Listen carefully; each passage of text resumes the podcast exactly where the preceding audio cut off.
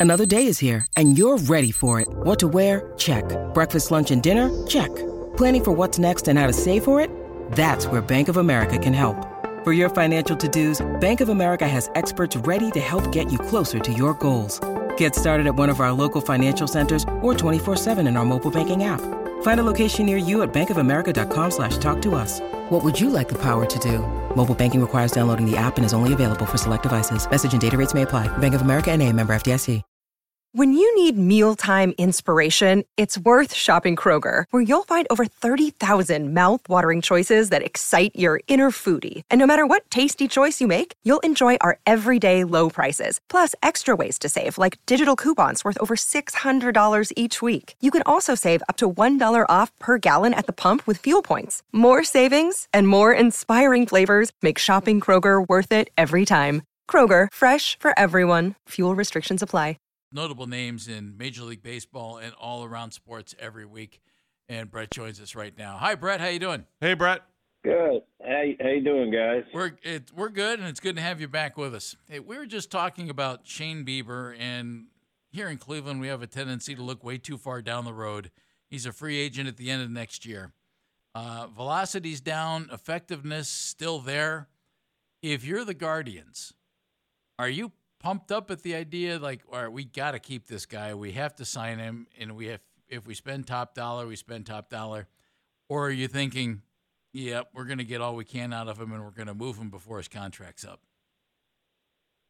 Well, I mean that's that's all up to the organization and and the the road they're going to go down and and for the years to come. I mean, you look at the you look at the uh, you look at the landscape out there in Major League Baseball, and what's a what's a top flight? And I consider Bieber a top flight pitcher. I mean, starting back in in twenty in twenty twenty, a one six earning, a three one seven, a two eight eight. He's currently sitting at a three oh eight.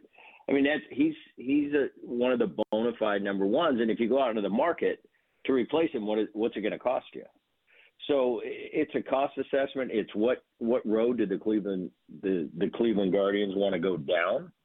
But for me, I mean, he's he's done all you've asked for him uh, from him in Cleveland. So I don't know. Also, this year, which way are the Guardians going to go? They're 20 and 26 right now. They're in a they're in a weak division. I think, you know, the Twins are leading the division right now, but that that division is up for grabs. If the Guardians get get hot and and can put together a little bit of a run like they did a year ago with with a similar uh, with a similar roster in place. Obviously, McKenzie is missing. That's big. He was huge for him last year. Hasn't thrown a pitch. And Plesac, as we know, has got sent down to the minor leagues and, and is trying to work things out down there. But it's essentially the same roster in a weak division.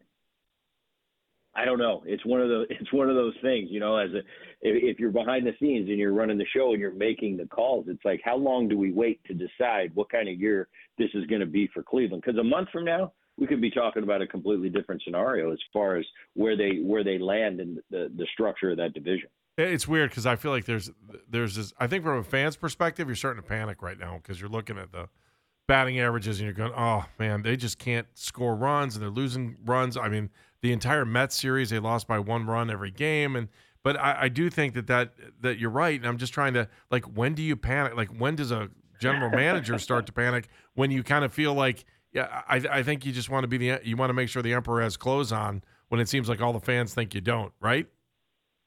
Exactly, and and I do a, a lot of shows around the country and for different teams, you know, and everybody's at the similar stage. You know, there's there's teams that got off to that great start. There's those teams that are kind of oh, uh, they're kind of doing what we expected, and then there's those teams that are kind of playing below what they expected. Guardians being one of them and the question's always the same, especially at this point in the season, is what's it going to be? Are we going to be buyers? Are we going to be sellers? Are we going to go for this? I think Cleveland needs to hang in there at this point and and let these guys get it get it worked out. If a month from now we're still really scuffling, well, then, then you got to make a decision one way or the other going what's best for the franchise going forward. But at this stage, I think you got to hang in there. I just I keep on on hanging on that division. I just don't think it's it's that strong. I look at the I look at the uh, the structure of the playoffs. I think we talked about this before. It's as easy as it's ever been to get to the postseason in in Major League Baseball. There's 12 spots. You know, in the old days, uh, you had the 162 was so important that you had to play better than everybody else just to grab a spot in the postseason. That's not the case anymore, you know, and I think there's a, a lot of examples of that in, in recent history on how that's lined up. The Phillies being the most obvious a year ago. So uh, it's it's a different game than it used to be. You can get in with a 500 record now. You know, 15, 20 years ago, you better win 90 games if you want a shot to getting in there. But nowadays, I, I think it's been proven 500 records are getting to the postseason. Now, I would suggest to be better than 500 to get in, but uh, it, it's not what it used to be. I, I still think it's up in the air. They still got a lot of talent on that roster, and just guys not playing like they did a year ago. Um, so I, I'm going to play the waiting game if, if I'm in Cleveland, especially the excitement they they they brought to that city last year with a bunch of kind of young, unproven guys. You know, you always have Ramirez in the middle of that lineup; he's their star. But they they kind of did it, and uh, great camaraderie, great, uh, you know, whatever you want to call that thing. We're, we're always looking for, you know, do, do you have that chemistry in the clubhouse? Well, this Cleveland Guardians team did a year ago. I think Francona brings a lot to that to that uh, that situation there in Cleveland. He's he, guys like to play for for Terry. They like coming to the ballpark. He sets a good tone. He he has a track record. So I think you got to give him a little little more time in 2023. Bret, let me follow that up. And Bret Boone joining us, our Audacy Sports Baseball Insider. Uh, you mentioned Terry Francona. Your your brother's managing the Yankees. Your dad was a big league manager. What does a manager do to what, What's a good manager do? Does, That's a great he, question. Because I, I think no, people I think people are, aren't aren't quite sure. You know. Here's my experience and, and, what it tells me. The great managers I've been around. I, I had the the pleasure of playing for for some really good ones. Davey Johnson and in Cincinnati comes to mind. Uh, Bobby Cox, Bruce Bochy, uh, Lou Piniella, uh, Mike Hargrove late in my career. And they set the tone. You know, you, you talk about baseball, especially at the top level, at the big league level. The great managers are fair, but that doesn't mean everybody's treated the same way it's reading the room. It's like the CEO of a company. You got to be a people person. You come into that clubhouse, and and one guy might need a hug, one guy might need a kick in the butt to get the same result. The great ones know how to get that of their individual players because there's so many personalities. There, there's there's egos to deal with, with with the the fiscal structure the way it is in the big leagues. There's a lot of there, and there's a lot of egos.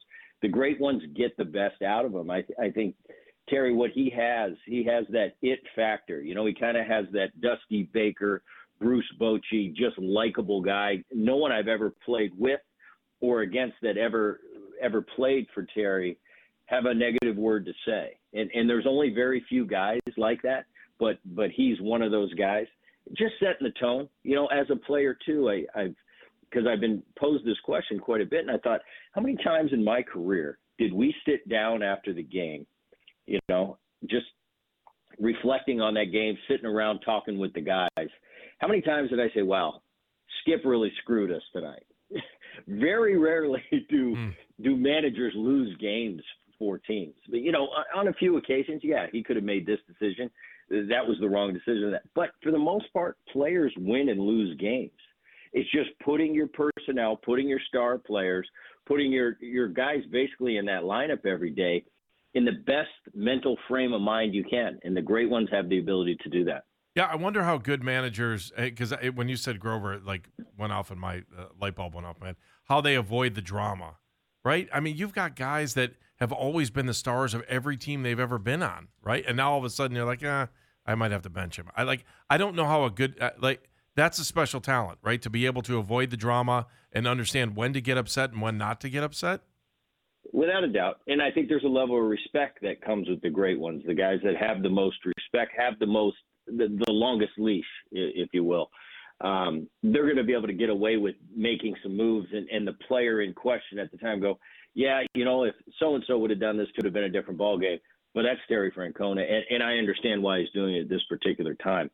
It, it's an interesting life because when I was a young player, I played for Davey Johnson and man, would he push my buttons. Hmm. You know, I'd come to the ballpark sometime, and I'd get so mad at him, and I'd think, I think, Davey, what is the problem? Is it because you're a second baseman? I'm a second baseman. We're going to butt heads all the time. I'm going to try to beat your home run record, which he held at the time.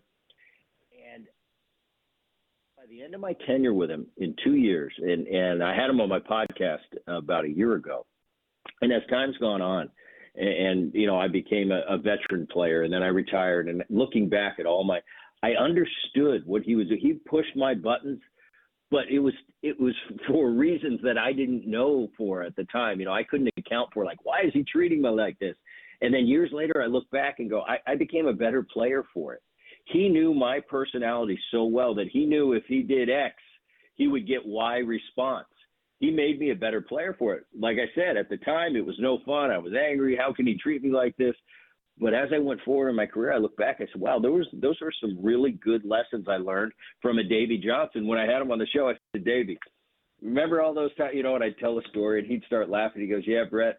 At the time, you didn't think I'd, I'd been around much, and I didn't know much." He goes, "You, you found out that I li- knew a little more than than than uh, you thought I did." And and I started laughing. I said, "I really did." But that's trial and error. That's life.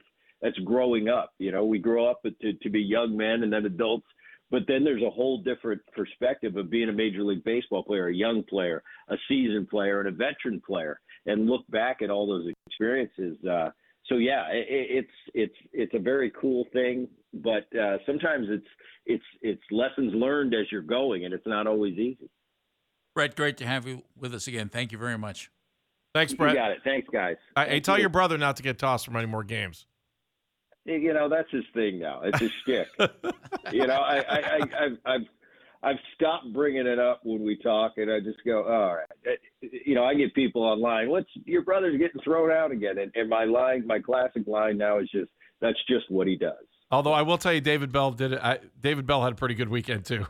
Getting tossed. Bell, I'll tell you what, Aaron Boone and Bell are one two. David was a teammate of mine in, in Seattle, one of my favorite teammates to date. Uh, man, he he is a piece of work, but you know, David's a nice guy. But when you cross him, he's as mean as a hornet. So yeah, that doesn't surprise me. I haven't been catching up with David lately, but yeah, he's he's definitely that guy to win the get thrown out of the game title this year. He's he's definitely on the board. That's funny, Bret. Thank you very much. Thanks, Bret. Thanks, guys.